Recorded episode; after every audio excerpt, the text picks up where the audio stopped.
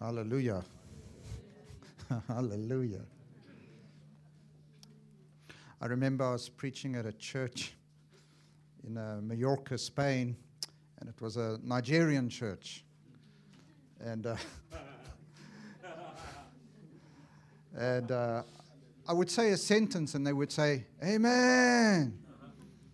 And I'd say, Turn to Acts chapter 1. Amen. I'd say it's sunny outside. Amen. So, so,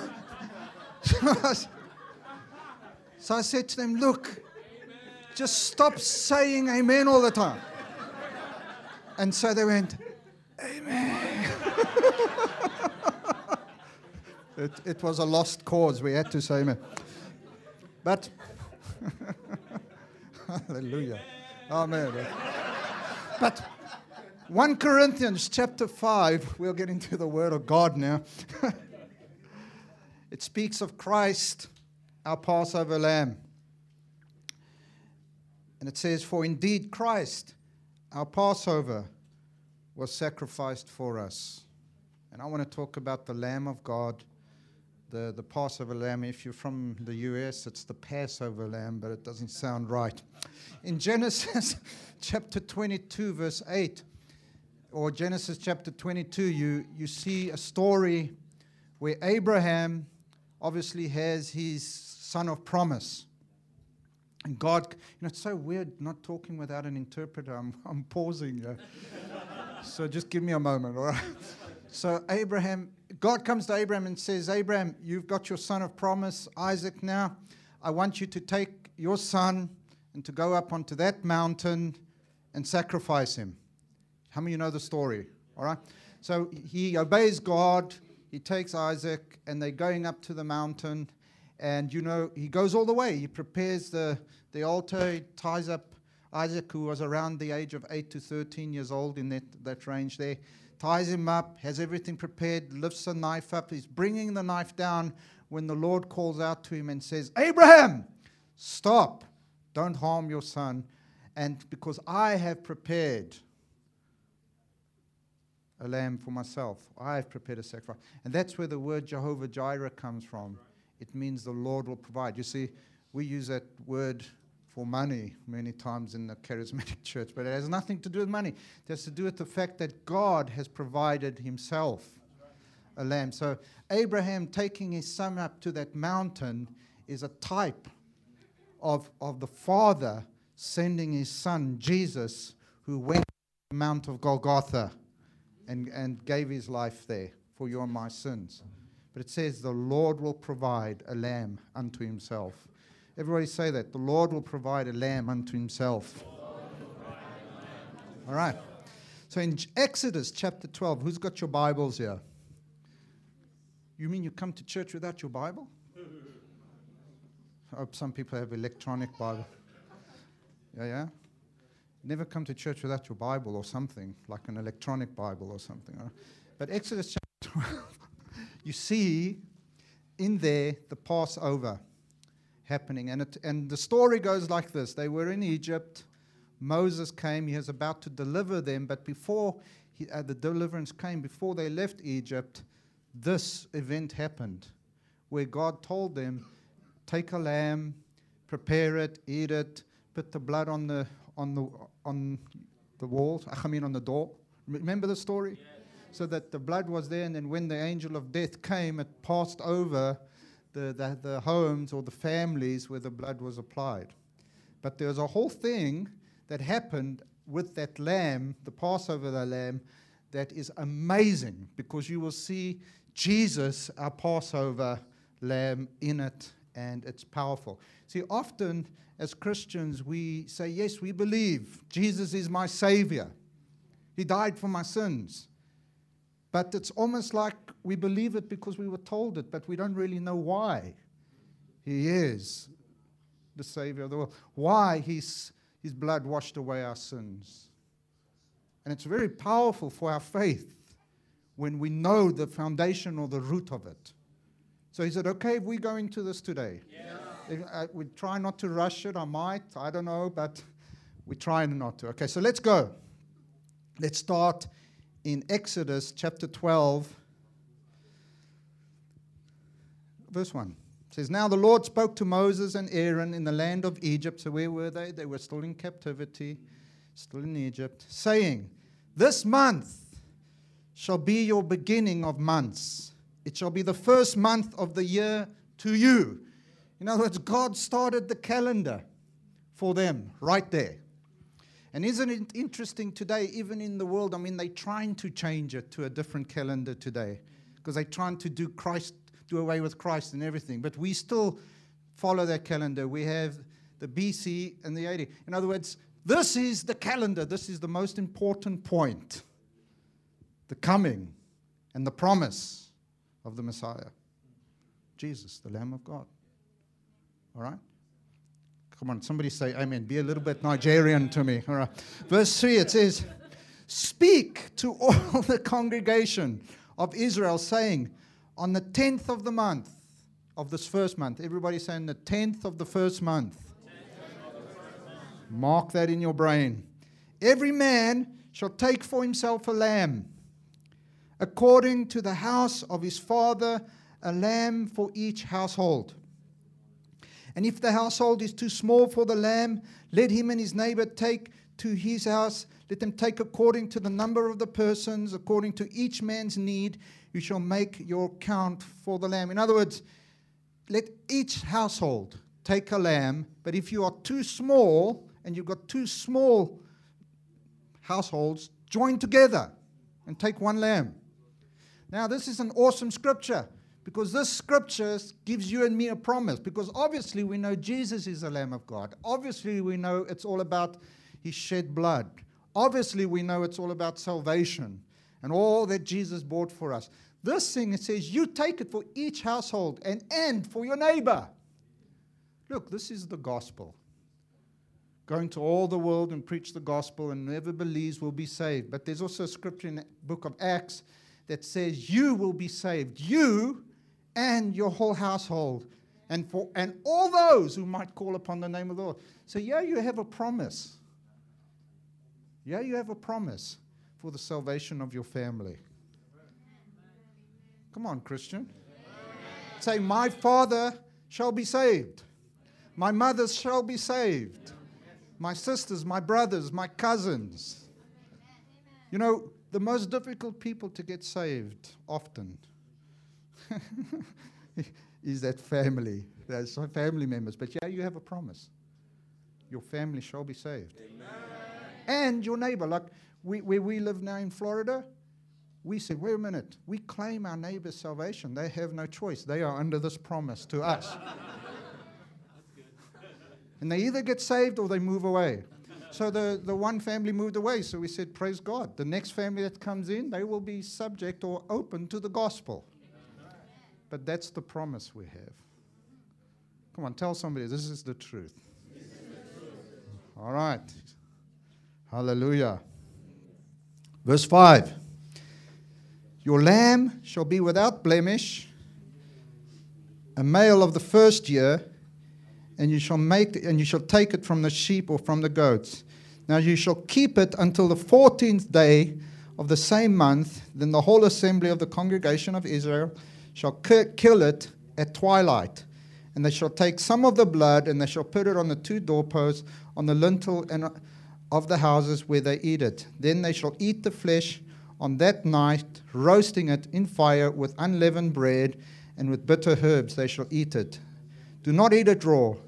Do not boil it at all in water, but roast it in fire, its head with its legs and its, and its entire entrails. And you shall let none of its remains remain until morning. And whatever remains of it in the morning, you shall burn it in fire. Wow. Everyone say, wow. That's a lot of information right there. but now it's going to get exciting. Tell somebody it's going to get exciting. Right. So it says on the first month, and we'll say the first month of the tenth day, you shall take a lamb and shall separate it for four days. And then on the 14th day, you will kill it. Now, here's where, now, here's where it gets very interesting. Jesus entered Jerusalem on the 10th day of the first month. Four days later, on the 14th, they crucified him. Come on, somebody say Jesus was the Lamb of God. Four days. Four days. 4,000 years from Adam to Christ. 4,000 years, the Bible, the prophets, the, they declared the Christ to come, the Messiah. 4,000 years. You see, this, those four days, the 10th to the 14th, it was important because they would take the lamb, they would separate it, they would put it in there, and then they would, they would examine the lamb for those four days. Tell somebody, the lamb was examined during the four days.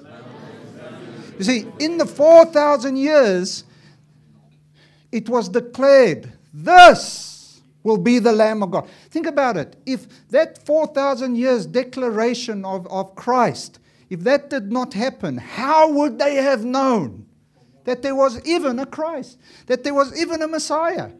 How would they even have known how to identify him? Come on, Christians. They wouldn't have. That's why these people that say, do away with the Old Testament, they're crazy. The Old Testament declares, prophesies, defines who the Christ is. That's why the book of Ephesians says the, the, the, the church is built upon the foundation of the prophets and the apostles. The prophets being what was declared in the old, the Christ to come, who he would be. There are close to 300 prophecies concerning the Christ that were fulfilled in Jesus. Oh, come on. And then there were the apostles that walked with him, talked with him. They were personal witnesses of what he taught and what he did.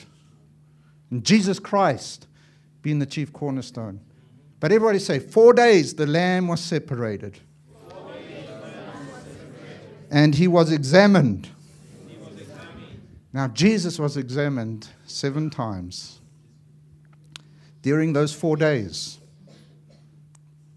First time, was by Pilate. We won't go to the scripture, I'll just tell you then. John chapter 19, he was examined by Pilate. And Pilate's words were, I can find no fault with this man. By Herod in Luke chapter 23, Herod said the same thing. This is a faultless man. I find no fault in him. By both high priests of the day, Ananias and Caiaphas. In fact, they were frustrated because they wanted to find fault. And they could not. So legally, they couldn't condemn him. So they sent him off. They could find no fault in him. Even by Judas, who denied Jesus for money. Remember? Oh, yeah. For silver. Oh, yeah. After he denied Jesus, he came back to them and said, I have betrayed an innocent man. And they looked at him and said, What has this got to do with us? And they threw the money to the ground. Judas said, I betrayed an innocent man. Come on, Christians. By the centurion at the cross, he looked up at Jesus and what did he say? He said, Surely this is the Son of God. Surely he is by the thief next to Jesus. He said, Look, he said to the other thief, He says, We are the ones that should rightfully be crucified on this cross. But this man sitting next to this man being crucified next to us here, he said, He should not be. We are the guilty ones. Come on. Was the Lamb of God, Jesus, examined during those four days? Yes, he was. And you know what? He was found blameless. Everybody say, He was found blameless. In verse 5, it says, The lamb shall be without blemish. He was found blameless. A male of the first year. Say it, a male of the first year. Now, this is very important. Everybody say the first year. In other words, the firstborn.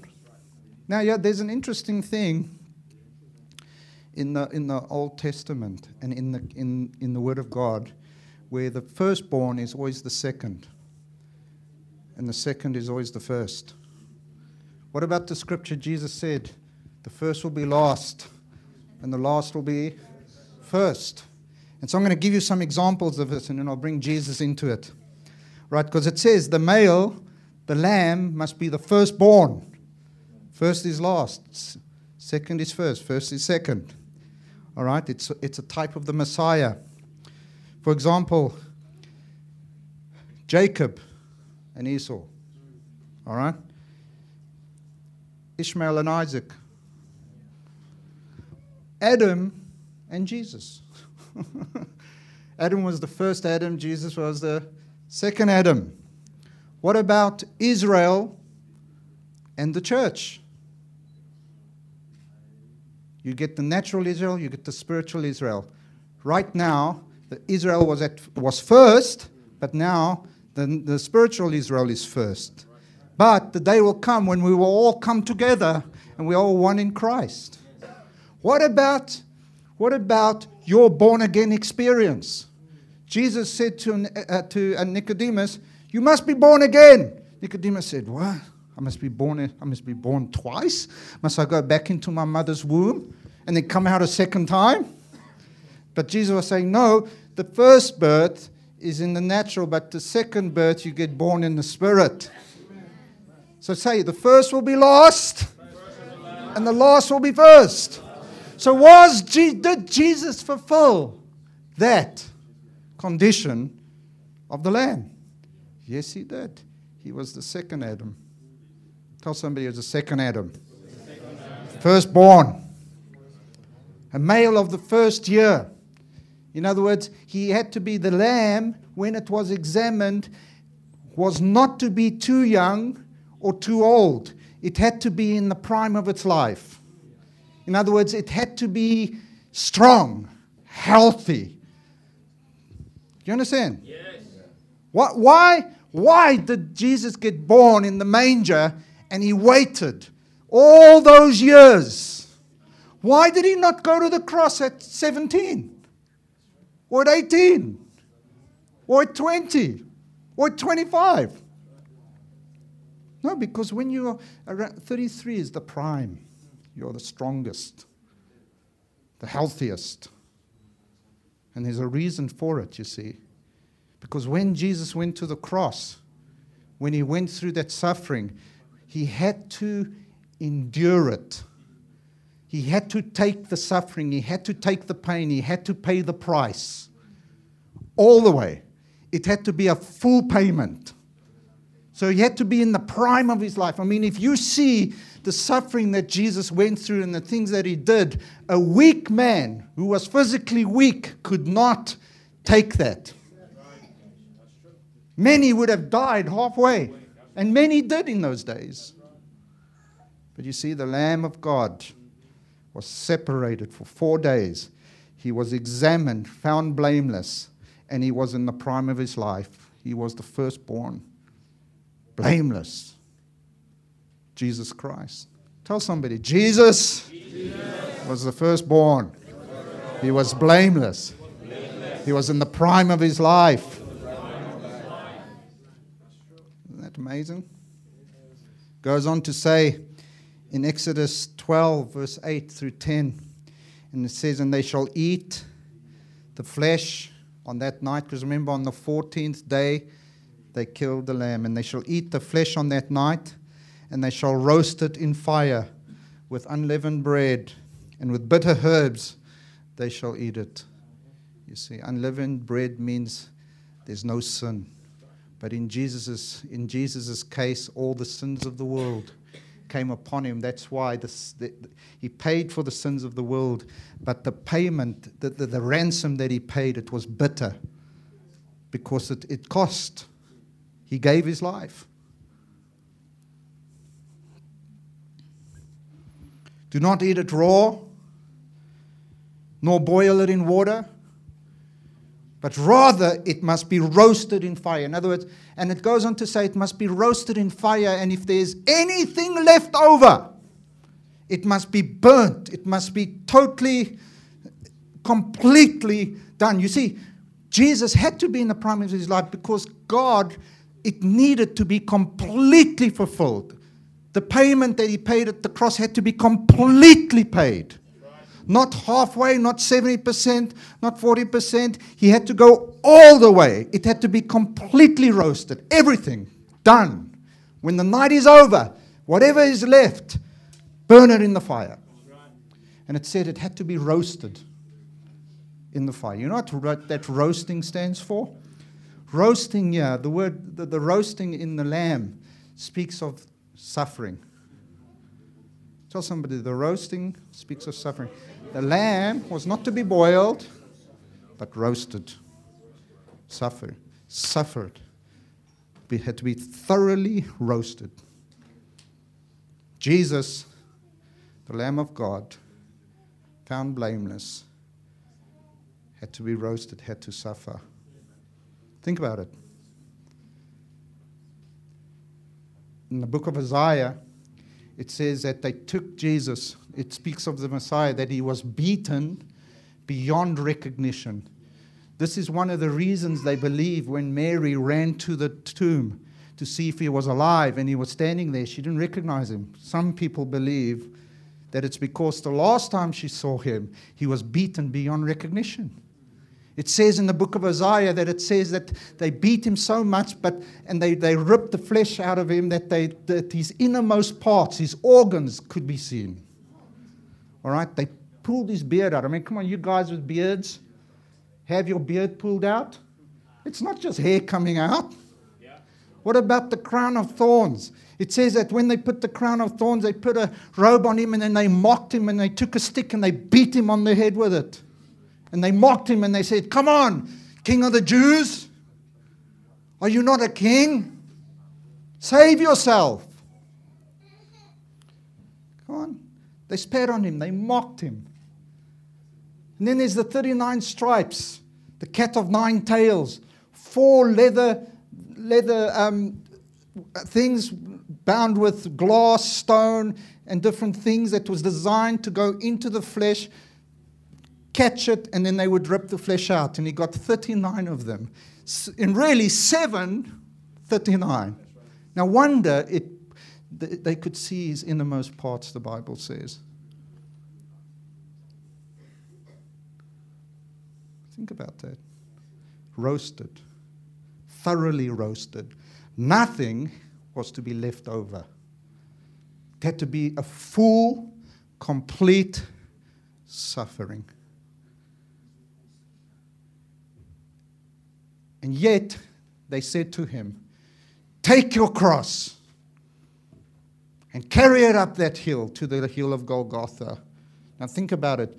Your, I mean, literally, his flesh torn away, his bones exposed, and he has to carry that wooden cross on his back. You know, carries it up to the, up to the hill of Golgotha, where they nail him to the cross in his hands and his feet. And I mean, they, they used to take the cross, and once they nailed him, they would lift the cross up, and the, the cross would go boom in the ground. Now, can you imagine? Can you imagine? And he didn't sit there like some of the pictures and say, oh, a nice loincloth. No, he hung there naked. Roasted. Tell somebody roasted. Nailed. Thoroughly. Roasted. And if there's anything left over, Throw it in the fire in the morning. Why was he to be in the prime of his life? Because he had to endure the cross all the way to till the end. Come on, Christian. The Lamb of God took away the sins of the world. Oh my God. The suffering. It was a long, continued suffering, the road to the cross. Jesus, the Lamb of God. I love this part. It goes on to say about when they ate the lamb, totally, uh, completely roasted, that when they ate it, the rule was not one bone was to be broken when they ate the lamb. Not one bone. Tell somebody, not one bone. Not one bone. And of course, we know that the, the, their custom was the, the, the, the, the, the Roman soldiers, they would come to see if they were dead, and if they weren't dead, they would break their bones, their legs. And then the, the, the crucifixion, they wouldn't be able to hold themselves up, and they would suffocate and they would die. But when he came to Jesus, he looked and he said, Wait a minute, I think he's dead. And so he pierced him in the side, and blood and water came out. And so he broke not one bone in the lamb. Not one bone in the Messiah was broken. Listen to these scriptures. Listen to these scriptures. It's amazing. Exodus 12, verse 46 In one house it shall be eaten, eaten, and you shall not carry any of the flesh outside of the house. In other words, it, or, it had to be consumed or, or thrown in the fire. Nor shall you break one, even one of its bones. Psalm 22, verse 16 through 18, it says, For dogs have surrounded me. This is a scripture speaking of Jesus. For dogs have surrounded me. The congregation of the wicked has enclosed around me. They, they pierced my hands and they pierced my feet. I count every one of my bones. They look and they stare at me. They divide my garments. Remember, they took the garment and they, they divide my garments among them. And for my clothing, they cast their lots. Come on. Everybody say Jesus. Jesus. This is amazing. the amazing, the Son of God, the Lamb of God, thoroughly roasted, not but yet fulfilling everything that was told about him. Hallelujah. Hallelujah. Come on. Everything. They took the blood. When they killed the lamb, they took the blood and they poured it into a bowl. And then they took, a, they took some, a plant called hyssop. Everybody say hyssop. hyssop. And they took it and they would apply the blood on the, on the doorposts. You know, it's interesting. Hyssop, if you study it in the Bible, it means purification. cleansing, right? And they take the blood and they applied it to the post of the, of the door because something was about to happen. That angel of judgment was coming. It was going to pass over Egypt. And wherever the blood was not found,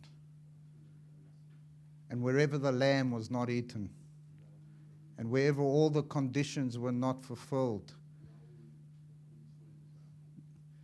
the firstborn died.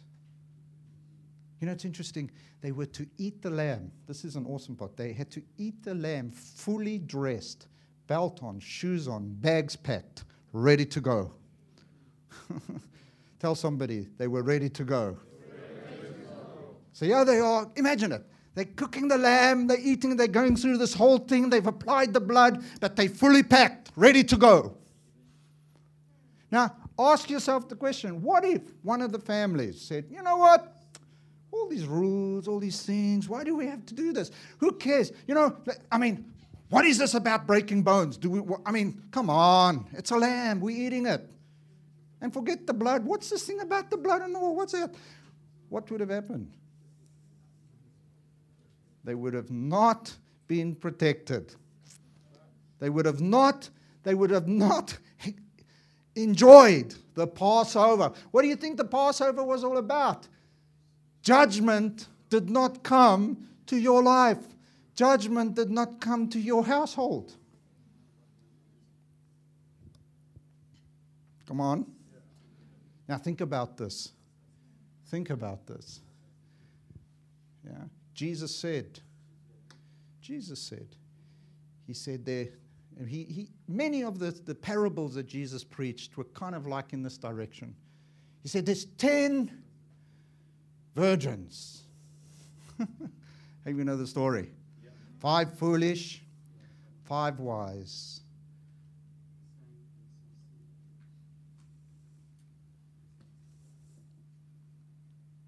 Everybody say five foolish Five wise.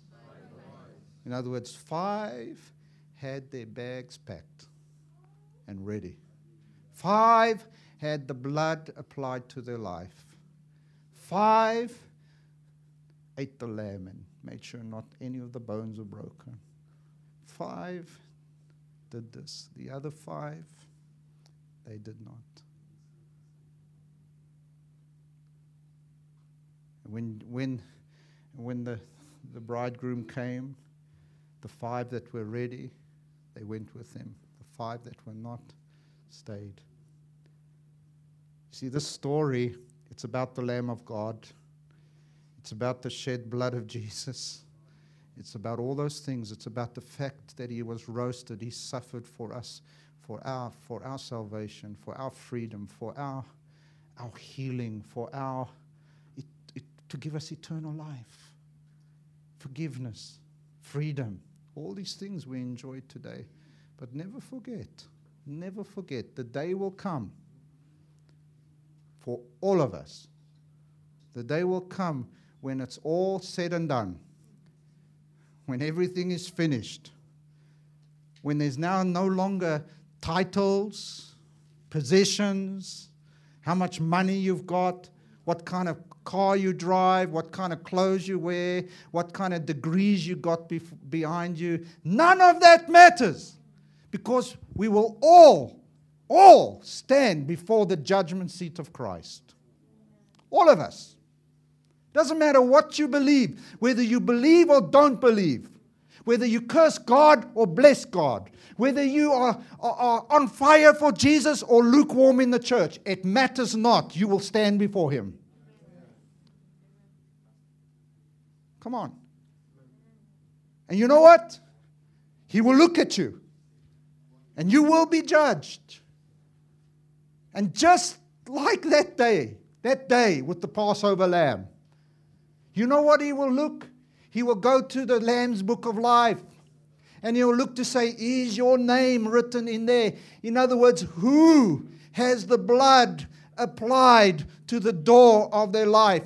Who has applied the blood to the life? Who has walked through the one and only door? We know that is Jesus. Who has done it? Because I tell you what, on that day of judgment, where the blood is not found,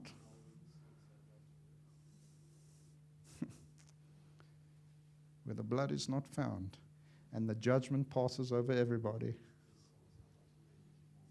You don't want to be found with your name not written in the Lamb's Book of Life.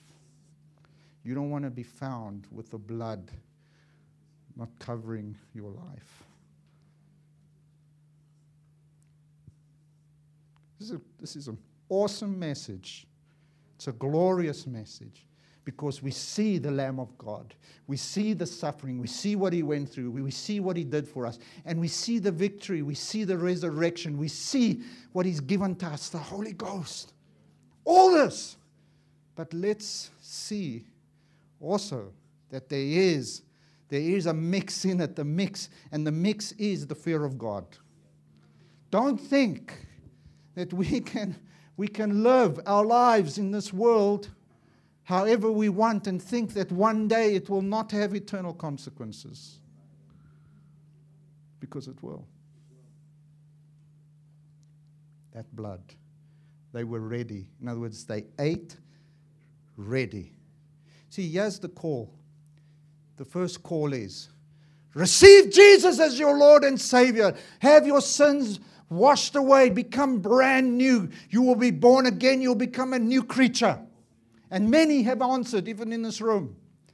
But there's a second one live ready, live prepared, live holy, live righteous, because you do not know the day nor the hour when the Son of God will return.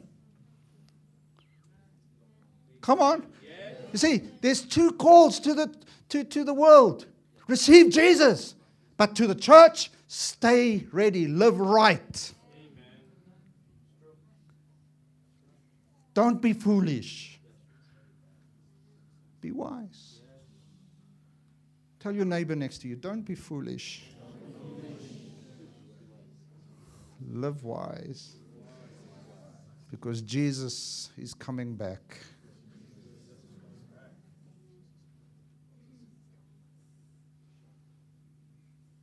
How holy and altogether pure is the Lamb of God.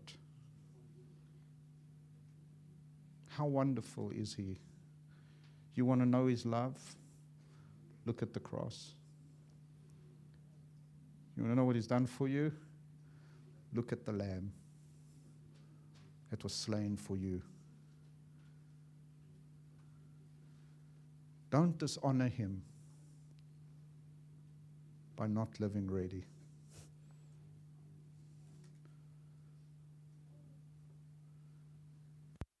Don't dishonor him by saying, Yeah, I've made it in. Hallelujah. I've got fire insurance, you know. I'm not going to hell now, so I made it. I just made it. But you know what? My life is still my life. No, your life is not your life as a Christian. You see, this is the Western gospel. But if you read the gospel that Jesus taught us, it's the divine exchange. Jesus gave his life, the Lamb gave his life. He was thoroughly roasted. He suffered. He was in the prime of his life in order that he would go all the way. He was blameless, but he did it for you. He gave everything so that you might go free. And you do find freedom, you do find life. But your life was bought and paid for by the blood of Jesus. Your life is no longer your. He gave his life to you, you give your life to him. Come on, I'm crucified with Christ. Yeah? It is no longer I who lives in this flesh, but, but I live now in this flesh by faith in the Son of God. That's the gospel. Oh, Vincent, but I have rights. No, you serve a king. Not a republic or, demo- or democracy, yeah. You serve a king, but what a good king. You say, oh, Jesus will put no burden on me. Really? He didn't say that. He said, My yoke is easy, my burden is light, but he did not say there is not a yoke and a burden with him. There is something that you are required to take on. Come on, Christians.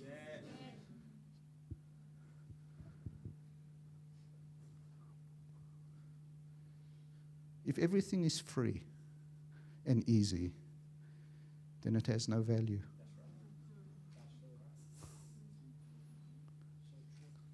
Think about it. Kids that get everything. There's no cost. There's no, they just get, oh, you want it? Here it is. Oh, you need it? There it is. Take more. Oh, yeah. Oh, you, oh, no. In fact, you know what? They get spoiled, they get arrogant, and they think they're entitled to everything. But you get a guy or a person that has to work, has to fight for everything, they pay a price. You know what? Those things have value. So come on now. Don't, don't take the value of what Jesus has done because he paid the price. There is a, do you want to know what worth you have? Come on. Think about this. Like one guy said, I mean, I want to ask you, who here has been to an art gallery? I mean, maybe, I don't know, to go see art. I remember going there because my wife's an artist. I went in there, and to be honest with you, I go there only because I love my wife, you know, because otherwise I would not be found within 15 years. She mustn't watch this video. But, but I would go in there and I'm like, she's like, isn't this amazing? I'm going, oh, yeah. And then I would look at it, and the thing I would always look at, not the, really the painting, but the price. Like, and, and, I would, and I would look at this painting that really I would say, wow, that's actually pretty good, you know. And then I would come down to the thing and I'm look at it and I'd say, oh, it's only like 200 or something. I was like, that thing should be more than that. Then I keep going, I keep going, and I come to this big canvas and it's a big red dot with white around it. And I'm thinking, really? this has made it in here? what is this thing worth? And I look down and it's like 13,000. And I'm thinking, what? Who would pay 13,000 for a red dot? I can go home and make my own red dot. Why, why, why, why do I have to pay 13,000 for a red dot? But what gives that red dot the worth and the value of 13,000? You know what it is? Somebody, somewhere, is willing to pay 13,000 for it. That's what gives it a value. So, what about your life? What's your value? Your value, you can see the, your value by what Jesus was willing to pay for you. Come on, Christian. So that, that for that reason, let's live ready. Let's live a life that honors him. Let's not live with one f- foot in the world, one foot with God and think, hey, it's all okay with me. No, it's not okay with you. You are you living a compromised life. I mean, it's okay if I preach like this? Yes. See, you can't preach this without preaching that. You know, I was, I was once, I won't tell the nation because people who know me will know who they are. but I went to this nation, okay? And we, we had something like in the, under this thing around two and a half thousand people, okay? Pastors came from all over their church because many churches came and they were the pastors and their leaders and they were all there and people came out from the mountains. We had buses busing them in. I mean, it was pretty awesome, you know. And so I get up there and I start preaching and I preach the message you must live ready. Pretty much what I'm preaching now.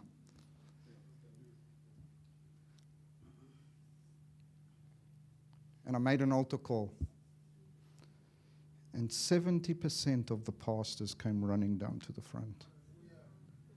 And I thought to myself, if they are not ready, if they are not living right, if there's things in their life that isn't correct, what about the people?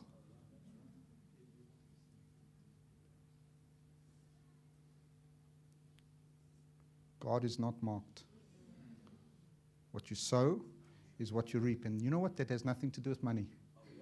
That says if you sow according to the flesh, it'll kill you. But if you sow according to the Spirit, you will reap eternal, you will reap things of the Spirit. Be, be careful what you're sowing towards. Come on, tell somebody, aren't you glad you came this morning?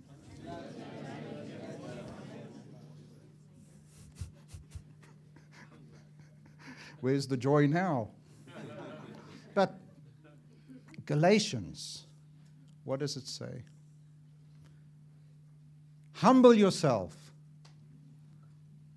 in the presence of God. Does it say that? Draw near to God and He will draw near to you. And we revival people, we get very excited. We say, Yes, we'll draw near to God. Hallelujah. We're going to pursue Him with a fire and a passion in our hearts. But they don't read the next verse. It says, Draw, your, draw near to God. He will draw near to you. Sorry, this is in James. He'll draw near to you. And then it says, Cleanse your hands, you sinners. Purify your hearts, you double minded. oh my God, what kind of revival meeting is that? I thought we were drawing near to God, yeah. No, what he's saying, come on, humble yourself before the Almighty God. Draw near to Him. He will draw near to you. But come on, live right, live ready, live prepared, because you do not know the day and the hour. Christian, don't get so relaxed with life. So whatever will be, will be. Because I find that I go places around the world where you find the Christians, they, it's like, yeah, Whatever. Really? Did Jesus go to the cross while he's been roasted in the fire and he's suffering? Did he go at any stage? Whatever. I'm going to break halfway for a cappuccino. Did he do that? No, he didn't. And he prepared himself. God prepared the lamb beforehand, thousands of years before, by this story, saying on the 10th day, the lamb will be separated. He will, he will be examined. For four days, Jesus was examined, found blameless in the prime of his life. The lamb was prepared, put together, and Jesus fulfilled all righteousness by fulfilling every prophecy, everything declared about him. Jesus fulfilled it in those days. That is amazing.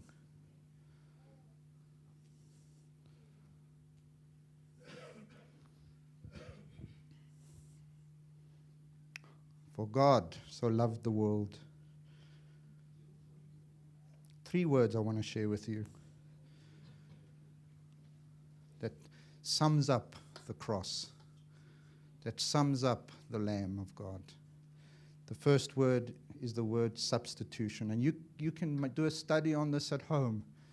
Look it up. Look the words up, these three words up.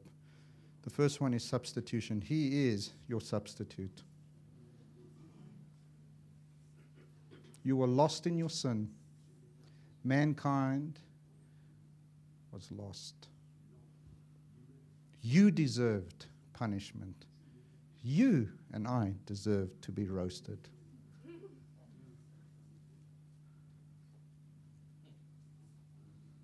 Come on. Your sin put you in opposition to God. Your sin caused you to be, to be in transgression, to be in disobedience. Your sin. But the Lamb of God became your substitute. He took your sins, your transgression, your error. He took it on the cross in your place. He suffered. He was roasted in your place, on your behalf. Say this Jesus is my substitute. Hallelujah. My God, that should make you jump and run in circles just alone. The other word is, Here's my ransom. You see? The, a, pay, a price had to be paid for the sins of the world, for your sin. Because all sin is against God. All sin, from the beginning to the end. A price had to be paid. That was the law. And Jesus said, I'll do it. I'll be their ransom. I'll do it for them, and I will pay the price. I'll be their ransom. So say these words Jesus is my ransom. Is my ransom. Wow, he's my substitute and he's my ransom. Hallelujah. See, when the devil comes against you, you can say, Now, wait a minute. I know who, who I am in Christ, and I know who Christ is in me.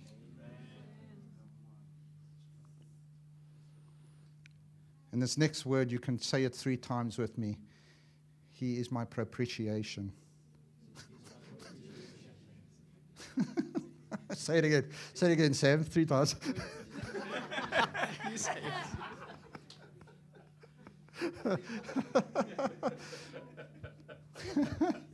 this, is found, this, is, this, is found, this is found in the book of Hebrews, where what it means is this. When Jesus shed his blood died, I'm, I'm waiting for the interpreter all this time. When Jesus shed his blood and died, went to the tomb, lay there three days, was risen from the dead. Listen here. If he had died and not been risen, his death would have meant nothing. The fact that he was risen from the dead was God Almighty saying, I bear witness to it. In other words, the courts of heaven Yeah? The, the tabernacle in heaven, the throne in heaven says acceptable. And as a result, resurrection power. And Jesus was raised from the dead. And he became the firstborn of many brethren, the first fruits of many brethren. And you know who are the rest of the brethren? Look around you today. Look around you. He was the first fruit. When he, when he rose from the dead, he had in mind you and me. But you see, the day came where it says he took his blood. Everybody say he took his blood. All right, and he went into the into the heavenlies, into heaven. Come on. You see, that door, that doorpost with the blood. Jesus is the open door. Jesus, He is the way, He is the truth, He is the life. The Jews will tell you whenever you mention the way, the truth, and the knife, and, and, and the knife, the way the truth. Sam, you're messing with me. Are you writing those texts? Yeah. Whenever it says the way, the truth, and the life, it's always talking about the tabernacle. It's always talking about the, the, the outer court, the, the holy place, and the most holy place. In other words, Jesus saying, I am the temple. I am the tabernacle. He is the way. He is the door. And he took that blood, he took it there, and he took it to the mercy seat. And he put he sprinkled it seven times. You know, Jesus shed his blood seven times if you if you do that study. He sprinkled it seven times on the mercy seat. Because the mercy seat cries out mercy. You see, God, here's the thing you have to know about God. He is so pure. He is so holy. He is pure light. There's no darkness in him. Nothing, everything contrary to that, it demands judgment. It's not like he's nasty, but pure purity, holiness, Imagine how pure and holy and right God is. Nothing that is contrary to that can stand before him. But, everybody say, but. The blood of Jesus sprinkled on that mercy seat. So, yeah, the, this, this, this, this side of God says judgment. But the blood on the mercy says mercy. Judgment, not judgment, mercy. And that is the propitiation. In other words, the blood of Jesus forever bears witness for you and me, forever cries out mercy for you and me. And it is eternal because it has been sprinkled in an eternal place. And for that reason, you and I have entrance into heaven. For that reason, you and I have eternal life. Because the blood is there. If the blood is not there, we would have no entrance. And so the blood is sprinkled on the door. Hallelujah. Hallelujah. Nice. Come on. Bump that Christian next to you and tell them, wake up.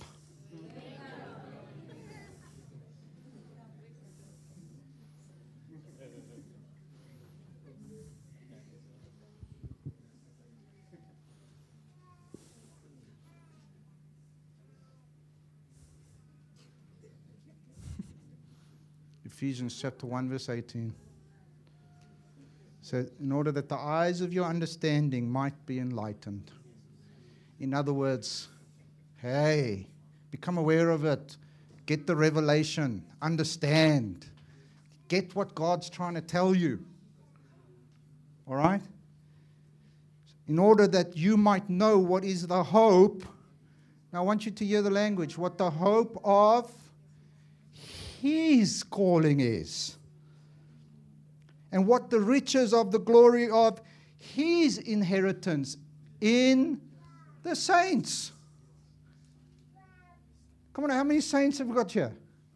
Oh my God. So Christ is saying, Jesus is it's saying that Jesus has an inheritance in you. He has a calling and a hope in you.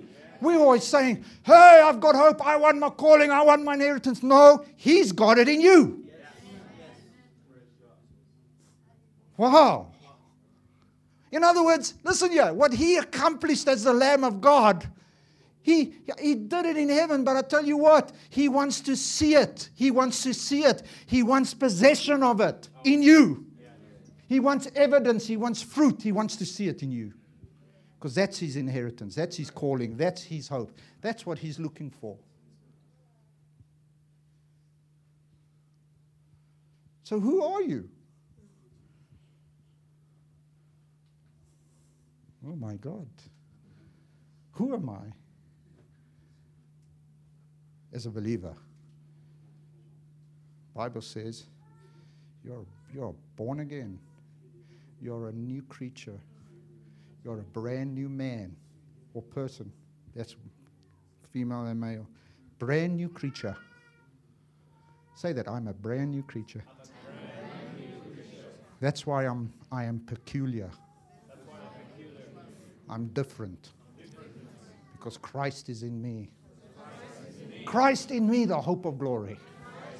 Oh my God. In other words, the anointing in me, His inheritance in me, His hope in me. That Christ, that hope, that inheritance in me is the hope of His glory. In other words, it, it is the hope and the desire and, and to see it manifested and done in my life and through my life. Who am I? Who are you? Bible says you're more than a conqueror through Christ who strengthens you. Nothing, nothing can separate you from the love of Christ. Not even death, not persecution, not nothing. Nothing. Everybody say nothing. nothing. Can separate you from the love of God. Wow. You overcome this world by your faith. What about this one? I'm sure you know it. Greater is He that is in you than He that is in the world. What about this one?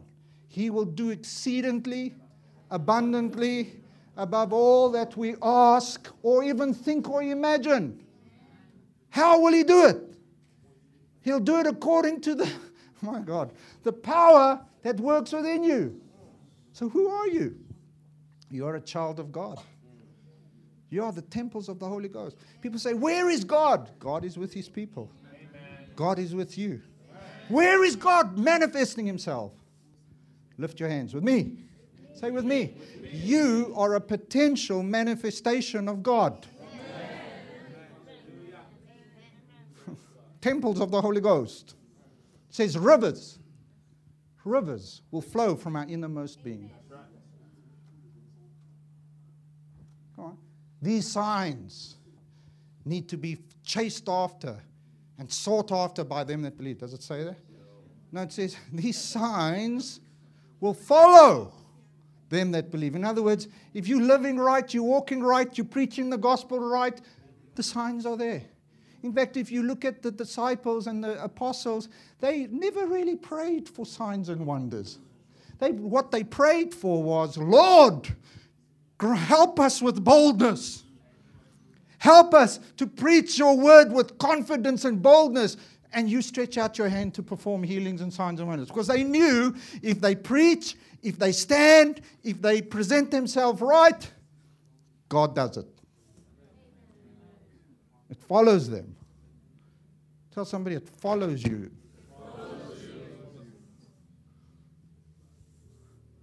Hallelujah. Who are you? You're a child of God. You're a new creature. You know who you are? You're the church, body of Christ. You know who you are? You have eternal life. You are recipients of all that the Lamb did when he went to the cross all that he did when he rose from the dead, all that he did when he went back into heaven to bring his blood. You are recipients. You're a recipient of, the, of it. Hallelujah. That is amazing.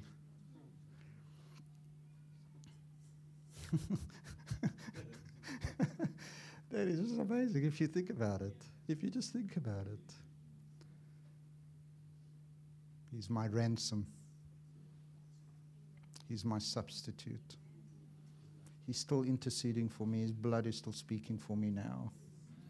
That's why I can come to the, to the throne of grace with boldness, knowing that I will not be turned away, knowing that He hears me when I pray.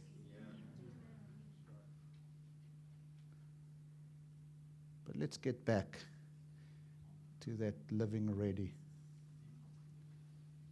Live ready. Live right. Live righteous. Live holy. Don't be foolish. Don't let your pride take you away from what God has for you. Pride is the own pride, you know, the pride is a crazy thing. Bible says the pride person falls, trips and falls, and is the last one to know it. Everybody else sees it. They're the last one to know it. But by the time they know it, they're already laying on the floor. Humble yourself. You know what you, biblical humility is? Biblical humility is this it's not making yourself a doormat at the front of the church for everybody to step on two or three times and you never say no. That's not humility, that's stupidity. Biblical humility is this I've got my will and desires, but I choose to do it your way, God. See, when Jesus in the garden, he said, Not my will, but your will be done. You know what he was doing? He was saying, I humble myself, my Father. I go all the way to the cross. If it's your will, I do it. It's hard.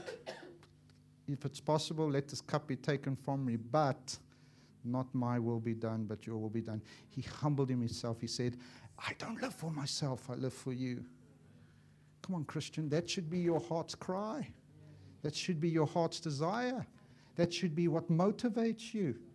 Who, you see, a lot of people that come into church, they go to Bible school, they do all those things, and the motivation is, I just hope somebody notices me.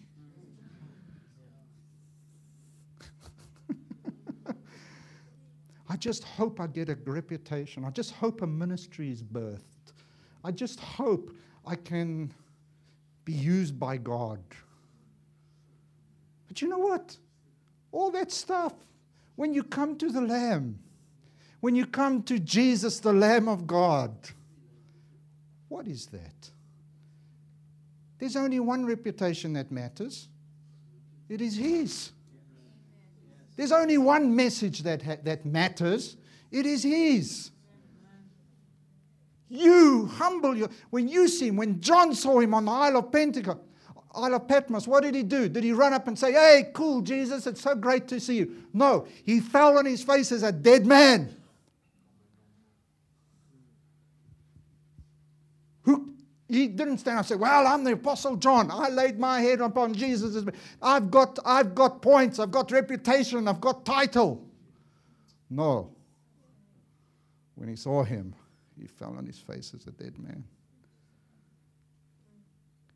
Come on, tell somebody titles mean nothing. Reputation means nothing. Nothing. When you're dead to that, then God can maybe use you. Who cares? Who cares? Some of the most some of the most anointed men that I've had privilege of rubbing shoulders with and preaching with. I've always noticed this about them. There they are at the top of the thing.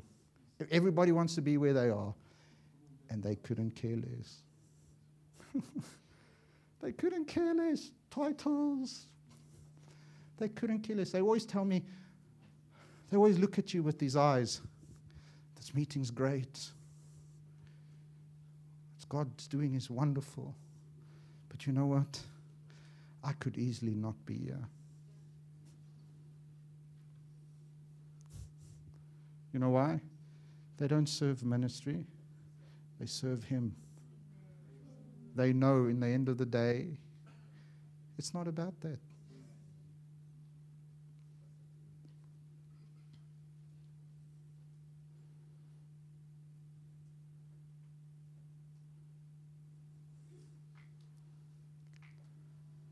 Who was it that um, he just recently died? Billy Graham. Right before he went home to be with the Lord, they asked him, If you had to do it all over again, what would you do different? And he said, You know what? He said, If I had to do it all over again, I would stay home, spend more time with the Lord Jesus, and I would tell him how much I love him.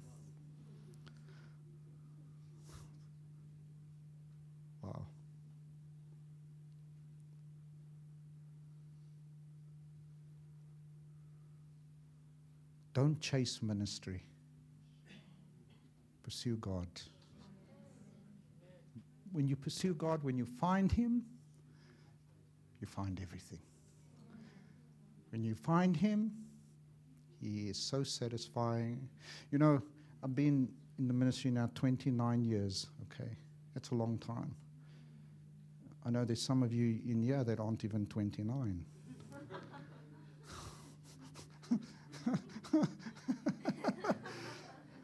I mean, I had my days where I preached in front of, I mean, thousands and thousands of people where the multitudes were there. I went to one nation where they wouldn't leave me alone. The TV cameras followed me around everywhere. The, the, the, the, they were constantly asking me, What is God saying for our nation? What is God saying for my. The one time I went into a restroom, I thought I was alone. It was a public restroom. Next thing I hear somebody walk in behind me, and I turn around, and there's a camera and a microphone. And I went, who are you? They said, We just want to know what, what is God saying for a nation. I said, Do you mind? Can I just finish? I mean, they wouldn't leave me alone. Where you can't walk down the street and they know who you are. So, reputation? But you know what? I did that for 10 years. I used to go and preach a month at a time, three, four, five times a day, jumping from this country to that country to this country to that country, in, in, in, just, just, just always in front of large groups of people. Just and would wave my hands, and hundreds would just fall under the power of God, and all kinds of stuff. And one day, I was, I, I remember it. I was in San Jose, Costa Rica. I, was, I just preached that night in a church about 3,000, and I was praying, preparing for the next day, and I was just crying out to the Lord. And the, the glory of God came into the room. And I fell on my face. And the Lord said to me, So, Vincent, have you got that out of your system now? I said, What, Lord? What? Your need to preach, your desire to preach. You got it out of your system? What a statement from God. And you know what? I'm gonna, I don't know why I'm sharing this today, but you know what? The truth is, it was out of my system. Because I had preached so much, done this, jumped around there, gone there. I've lived in hotel rooms, planes, all kinds of stuff. And you know what I said to the Lord? I said, Lord, I could walk away from this now. I don't care. He said, You got it out of your system. I said, Oh, yeah. I've got it out of my system.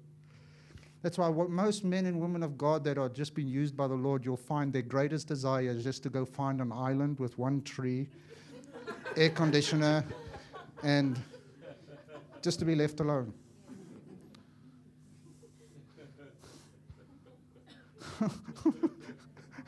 There's a desire in your heart for that. You go, oh, Jesus, that palm tree, that, that, that one island, air conditioner.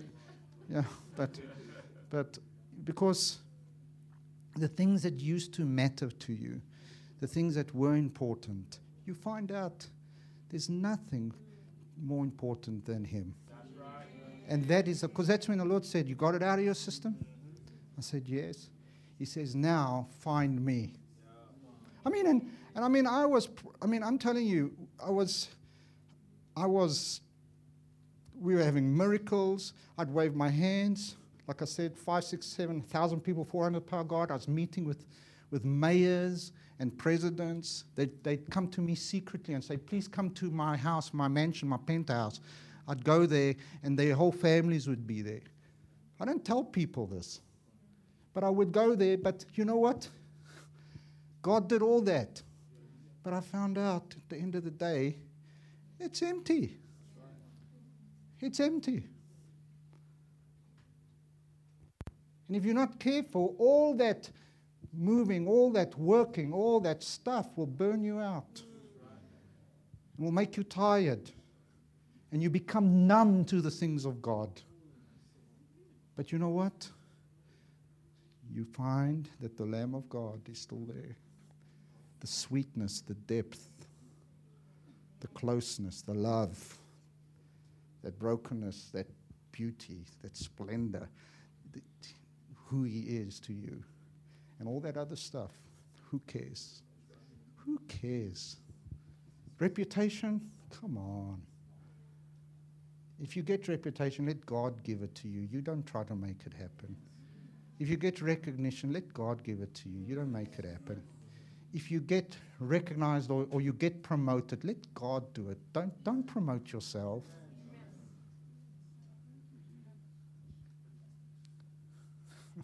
Some people, they're good promoters, man. My God.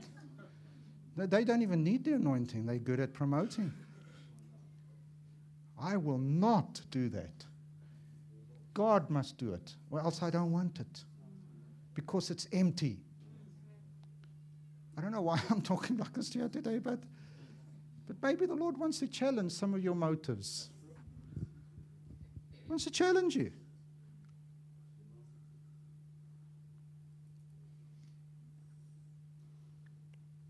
Told my sons, they, I've got two of them in the ministry now.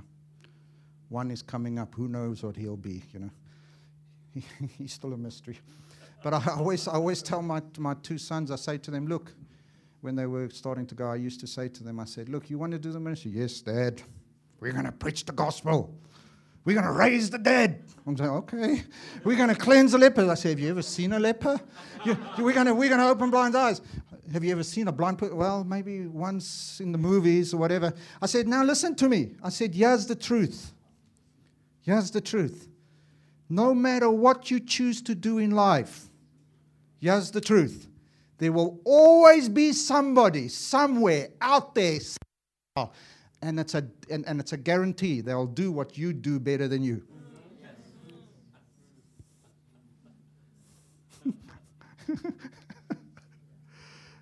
On, somebody say Amen, Hallelujah. It's the truth.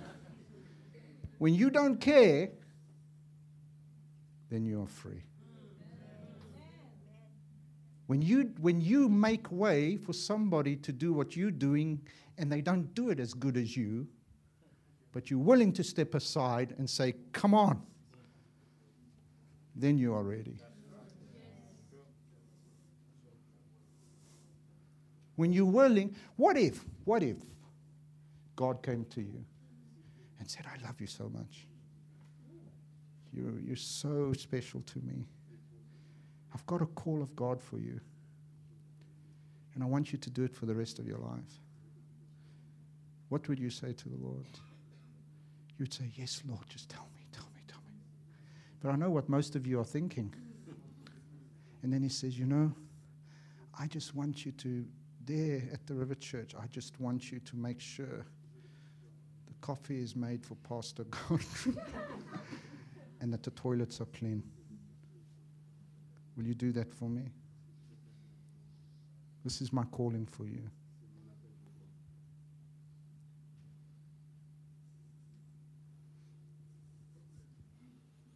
Who would fall on your knees and just say, Lord, thank you?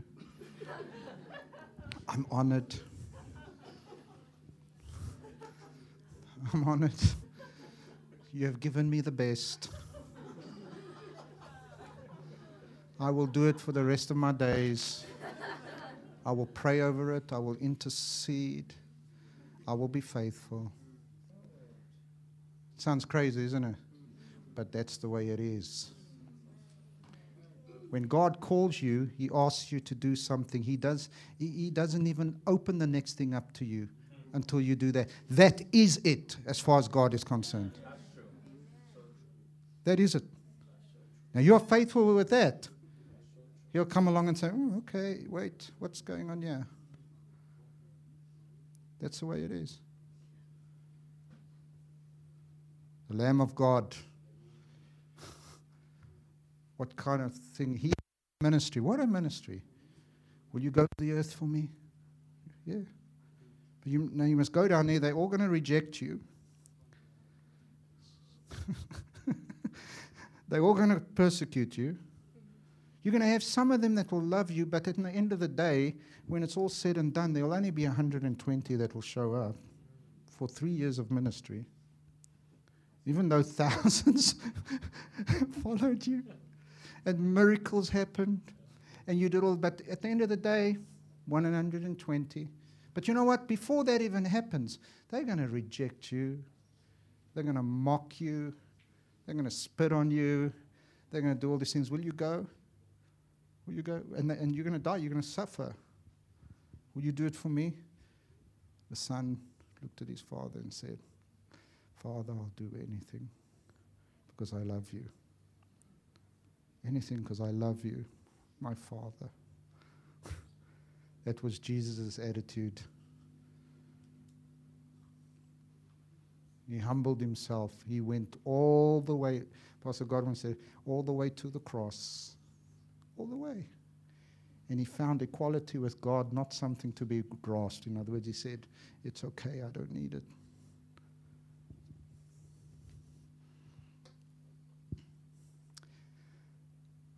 Hallelujah. Hallelujah. I challenge you in the name of Jesus. Live right. Live ready. Amen. Amen. We're going to pray. Father, we bring our lives to you.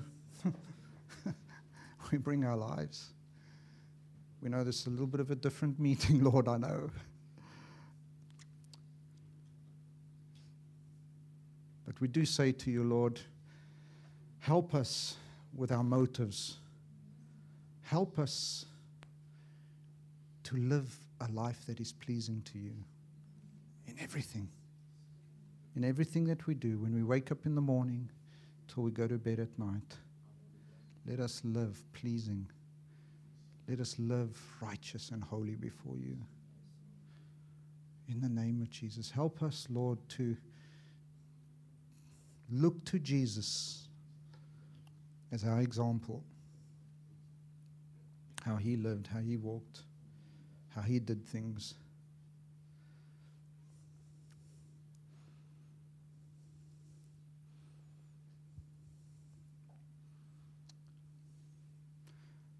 Holy Spirit, I ask you to come with great conviction on lives as they leave here today. In this, in this, when it concerns this. Bible says, work out your salvation with fear and trembling. We welcome your Holy Spirit. Come and do this work in us. Let it be done thoroughly. Let us make that exchange because He gave His life for us. Let us give our lives to Him. In the name of Jesus. Amen. I was tempted to pray for some of you, but I'm not going to. We're going to do that tonight. But I want you to go, even as sober as you are now. Okay? And I want you to take this message and think about it.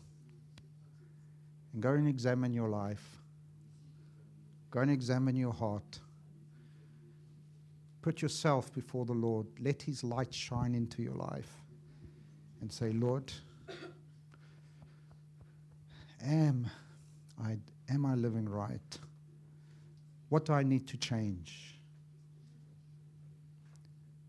And when you and when you see there is something to change, look, don't beat yourself over the head with a stick. There's no condemnation in Christ, there's only freedom. But this is an invitation for some of you because here's the deal, and this is what I hear the Lord saying for some of you. Some of you have been fighting and fighting and fighting and wondering why you can't get your breakthrough if, if, if, if hands had to be laid on you any more than it is now, you, if you had hair on your head, you'd be bald. Seriously. It's not, it doesn't come by the laying on of hands. It doesn't. But if there is things, look, change.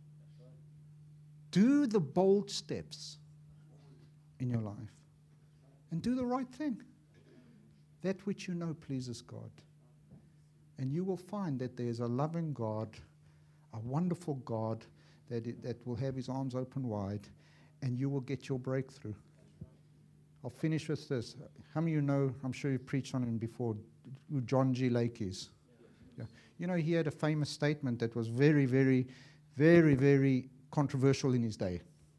He said, in a believer's life, if there's any area in their life that they do not have victory in, it is an area in their life that has not yet been fully surrendered to God. That's a hard statement. Do you agree? But how true? How true? Amen? So I'm going to leave you roasting a little, yeah? Which means I've done my job well. Because I want you to think about it. And tonight we'll come back and we'll do, we'll do the impartation, Holy Ghost thing, new wine, the whole deal. Pray for the sick and that. But I want you to take this word and truly, truly shine that light into your heart this afternoon. And, and do business with God. We could make an altar talk call now, and some of you would come down. But you know what? Make an altar with the Lord. Go to where you live. Make an altar and say, Lord, I will forever recognize you in my life. And I'll remain true and faithful to you. Amen. Amen. Turn to your neighbor and say, Do it.